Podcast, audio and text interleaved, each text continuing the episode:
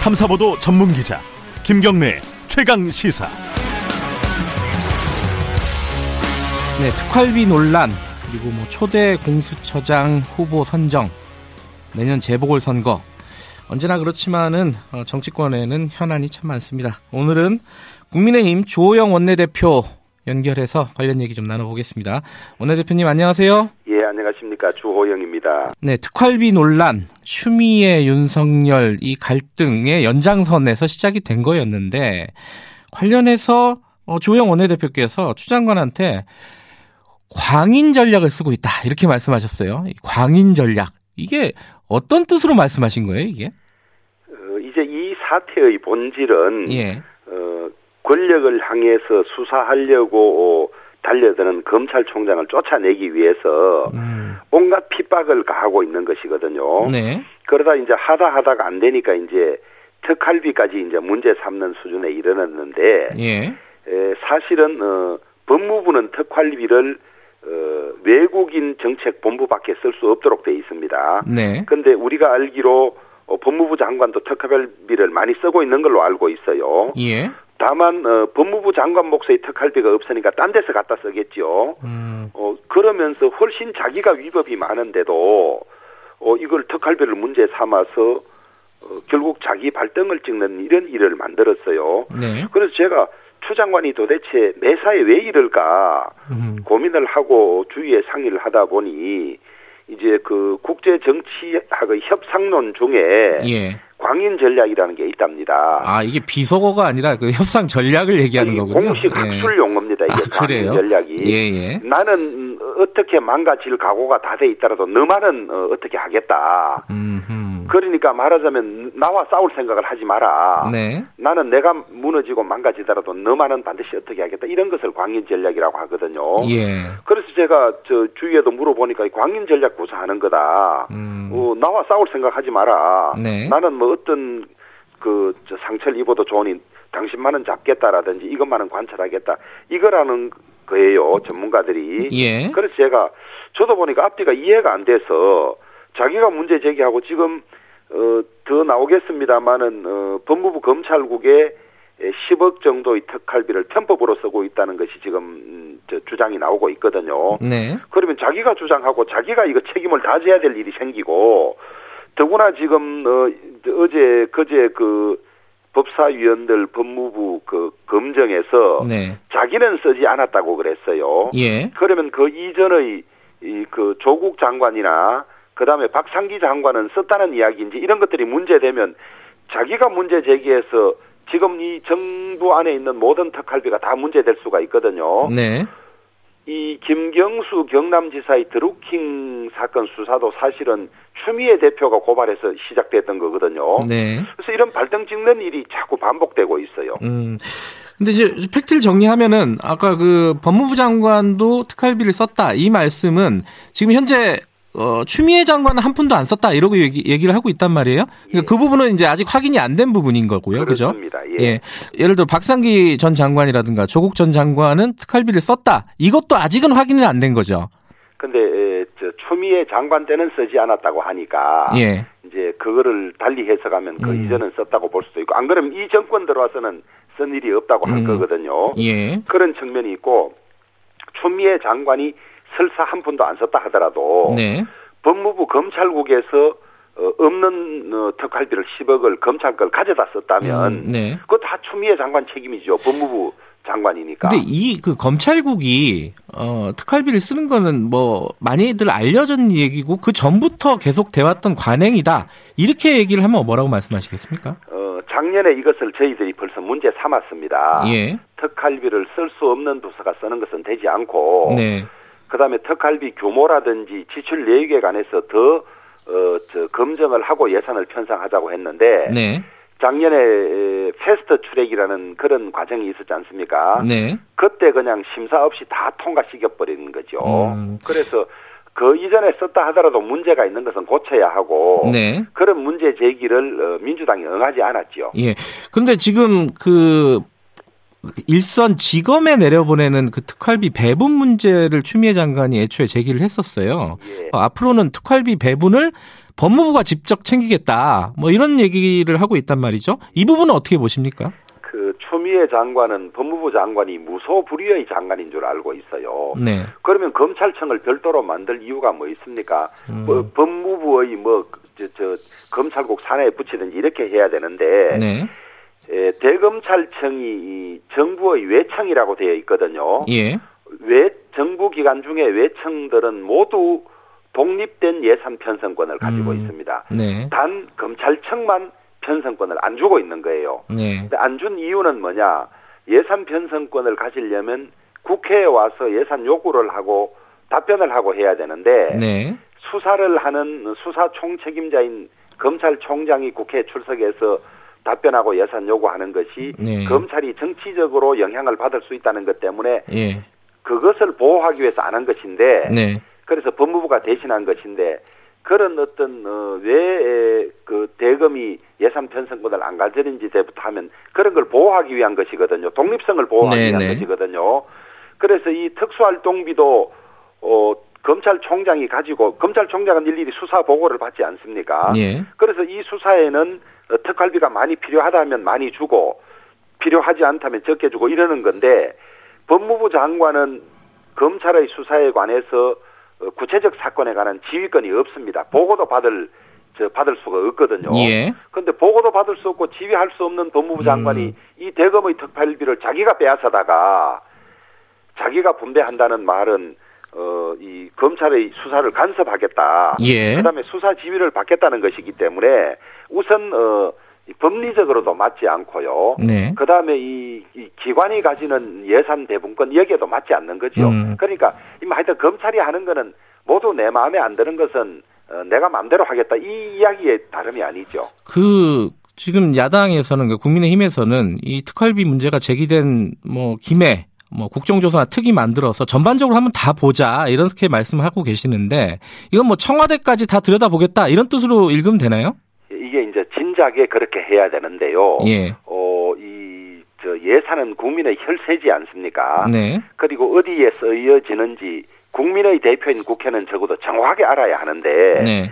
이, 한 해 정부 예산 중에서 어, 특수활동비가 1조 가까이 됩니다. 1조. 예. 이게 그냥 어, 추미애 장관이 뭐 정확하게 이야기한 것은 아니지만은 눈먼 쌈짓돈이다 이런 식으로 이야기하지 않았습니까? 네. 그런 성격이 없지가 않거든요. 예. 그래서 좀 더 국민의 대표인 국회가 국정조사를 하든지 네. 아니면 특위를 만들어서라도 이걸 정확하게 봐야 하고 특수활동비는 수사와 정보 그리고 이에 준하는 국가적 활동에 사용하도록 되어 있는데 네. 청와대의 특활비 같은 경우도 사실은 청와대가 개개별로 쓴, 쓰는지 이것을 대통령이 쓰는지 이것도 지금 따져봐야 됩니다. 대통령이 수사와 정보 이, 이 활동을 하는 건 아니지 않습니까? 예. 그래서 이게 목적에 맞게 쓰이는지 예. 그다음에 이게 목적에 맞지 않으면 그런 활동에 예산이 꼭 필요하다면 거기에 맞는 항목으로 편성해 줘야지. 예. 사후 검증도 어, 어렵고 어 뭐 필요하면 영수증을 안 내도 되는 예. 이런 예산으로 국민 혈세 1조 원을 매년 이 저 편성한다는 것은 맞지 않습니다. 그래서 저희들은 이걸 정확하게 점검을 음, 하고 예. 정리를 하자 이런 입장입니다. 그러니까 결국은 국민의힘에서는 특수활동비를 원칙적으로는 없애자 뭐 이런 방향을 잡고 있다고 보면 되는 건가요? 그렇지는 않습니다. 음. 특수활동비가 필요한 영역이 반드시 있습니다. 네. 예를 들면 어, 밀수 사범을 잡는데 거기에 협조하는 정보원에게 음. 어느 정도 돈을 줄 필요가 있다. 네. 그 영수증 받을 수가 없지 않습니까? 예, 예. 뭐 이런 어떤 정보 활동, 범죄 수사 활동에는 꼭 필요한 영역인데 이게 너무 확대되고 네. 너무 남용되는 것이 문제죠. 예. 검찰 얘기 하나 더 여쭤보면요. 지금 월성 1호기 관련해 갖고 수사에 들어갔잖아요. 대전지검이. 예. 어, 수사에 들어갔는데 이게 야 여당에서는 이, 이게 정부 정책에까지 검찰이 관여하려고 하는 거 아니냐. 그리고 야당의 고발에 의한 청부 수사 아니냐. 이렇게 얘기를 하고 있단 말이죠. 어, 예. 요 부분은 어떻게 보십니까? 저 얼마나 저 뭐 다급하면 그런 말을 하는지 모르겠습니다만은 예. 정부 정책을 이렇게 할 것이냐 저렇게 할 것이냐 방향에 대해서는 수사할 수가 없죠. 그렇죠. 그러나 그 과정에서 정책을 변경하든지 변환하면 지켜야 될 법적 절차가 있습니다. 음. 그 절차를 지켰는지 안 지켰는지는 당연히 수사 대상이고요. 네. 어, 그러면 민주당에게 다시 묻겠습니다. 아, 지난 정권들이 자원 외교를 하고 4대강 사업하는 것도 전부 정책의 문제인데 네. 그거 왜 처벌하자고 수사하자 그랬습니까? 음. 이건 저 이율 배반이고 자기 모순이죠. 네. 그리고 이번 이 그 탈원전 과정에서는 우선 정부의 공문서 444개를 야밤에 들어가서 무단 폐기했지 않습니까? 네. 그것은 어, 공문서 송계 똑 떨어지는 것이거든요. 네. 이런 걸 수사하지 말자는 게 이게 말이나 되는 이야기입니까? 네. 더구나 오늘 아침 보도에 의하면 어, 백운규 전 산업부 장관이 그런 절차적인 문제로 어, 월성 1호기 바로 폐쇄는 안 된다고 이야기하니까 너 죽을래까지 이야기했다는 거거든요. 예, 일단 뭐 본인 부인하고 있지만요. 예. 그게 직권 남용이자 네. 그다저이 형사처벌 대상이 되는 겁니다. 그러니까 네. 민주당이 좀 이야기를 하면 기본은 맞는 이야기를 좀 했으면 좋겠습니다. 그 지금 추미애 장관하고 윤석열 총장의 갈등 이게 계속되고 있어서 뭐 누가 잘했든 잘못했든 어쨌든 국민들 입장에서는 좀 혼란스러운 건 사실입니다. 그래서 지금 여당에서는 진퇴를 결정해야 된다 윤석열 총장 이런 식의 얘기가 계속 나오고 있어요.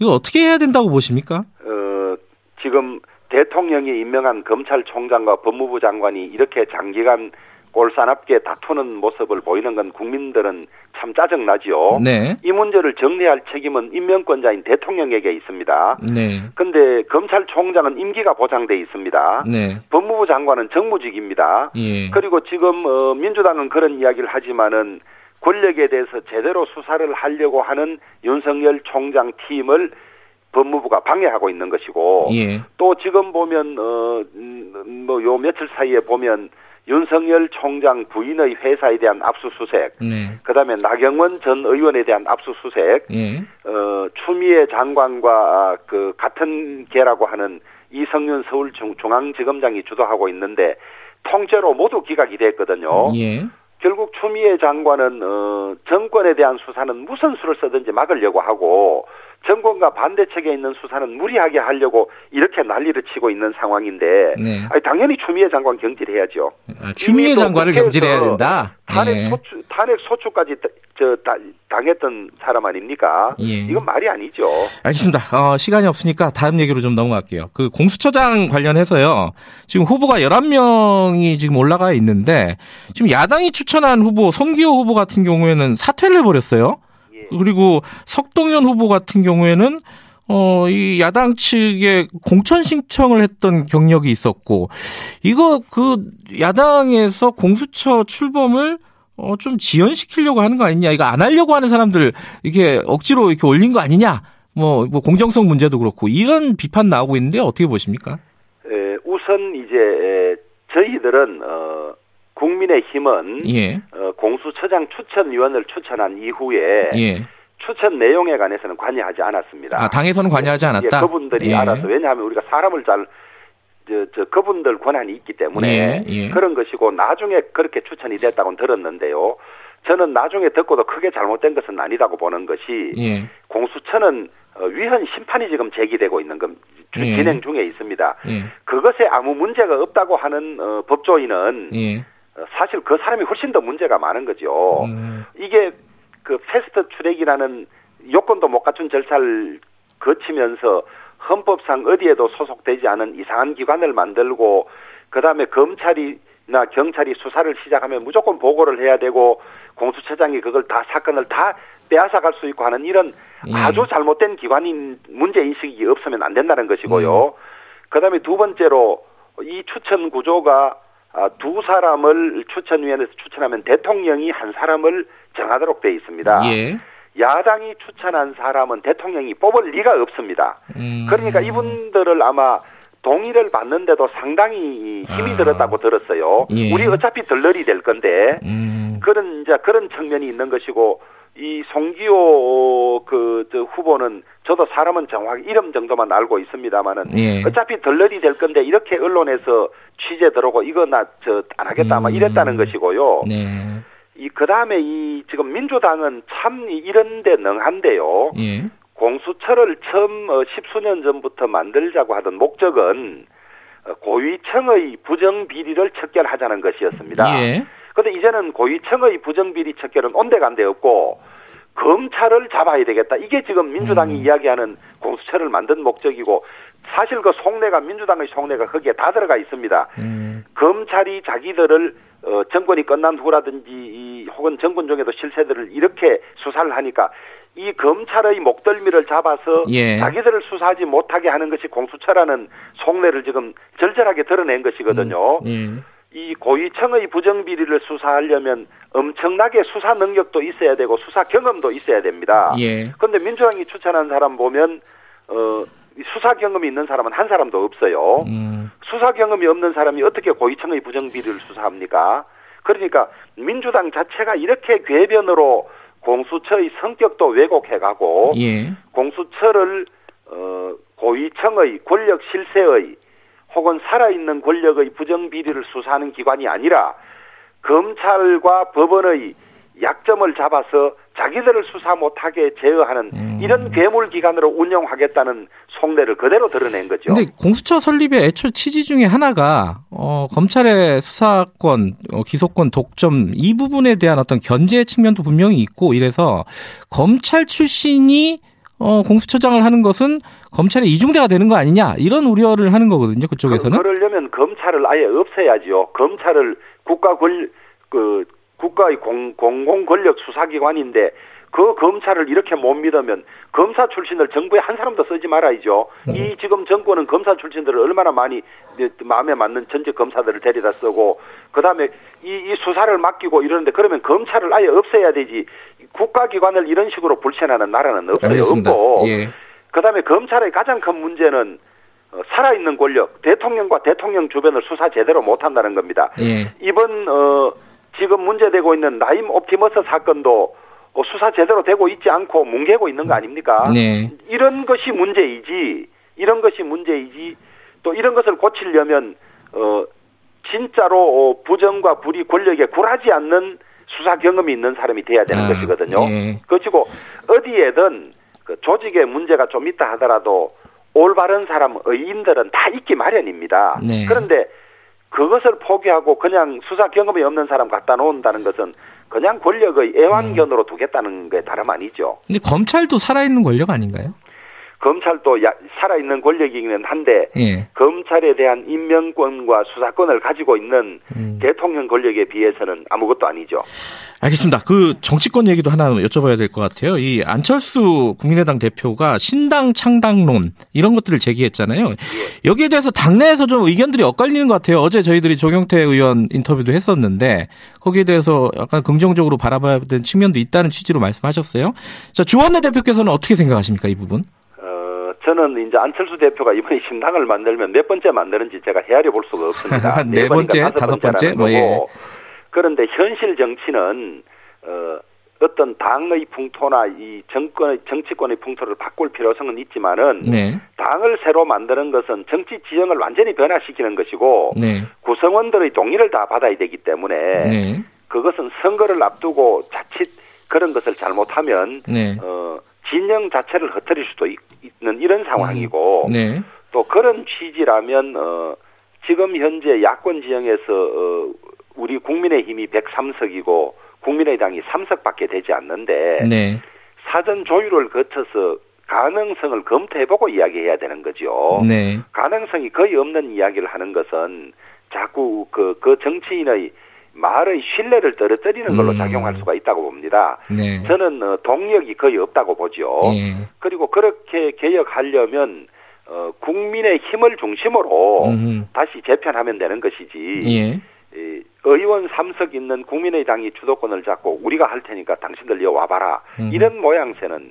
그 말이 나오는 순간에 힘을 잃어버립니다. 정당 간에는 그렇다 치더라도 이 안철수 대표와 이 선거 관련된 연대 이것들은 열려 있다고 봐야 됩니까? 어떻게 봐야 됩니까? 저는, 어, 저는 일관되게 그 이야기를 하고 있습니다. 음. 그 어, 문재인 정권의 이, 저 폭정이나 잘못에 대해서 어, 이, 이대로 둬서는 안 되겠다. 네, 어, 저지하고 스톱시켜야 되겠다 이런 생각은 않은 것이고 예, 그 밖에 나머지 안보 정책, 경제 정책 뭐 또 이 정권이 특히 취약한 이 내로남불 뭐 이런 것에 대해서 생각이 같고 네, 또 선거는 어 구도가 제일 중요한데 네. 예, 합쳐서 어, 저 구도를 어, 하나로 묶는 것이 중요한 이런 측면 때문에 예, 늘 저는 오래 전부터 어, 힘을 합치고 같이 그것이 어떤 형태가 되든 네. 힘을 합치고 같이 하자는 어, 음, 생각을 가지고 있고 늘 제안을 하고 있습니다. 있지만은 그것이 지금 안 대표께서 이야기하신 저는 구체적인 내용을 계획을 못 들었습니다만 신당을 만들어서 새로운 플랫폼을 만들자. 예. 그것은 내년 4월 7일 선거를 준비하기에는 시간적으로도 너무 늦고 네. 또 동의를 받기도 쉽지 않은 그런 제안이라고 봅니다. 알겠습니다. 오늘 어, 여러 가지 말씀 감사합니다. 주호영 국민의힘 원내대표였습니다.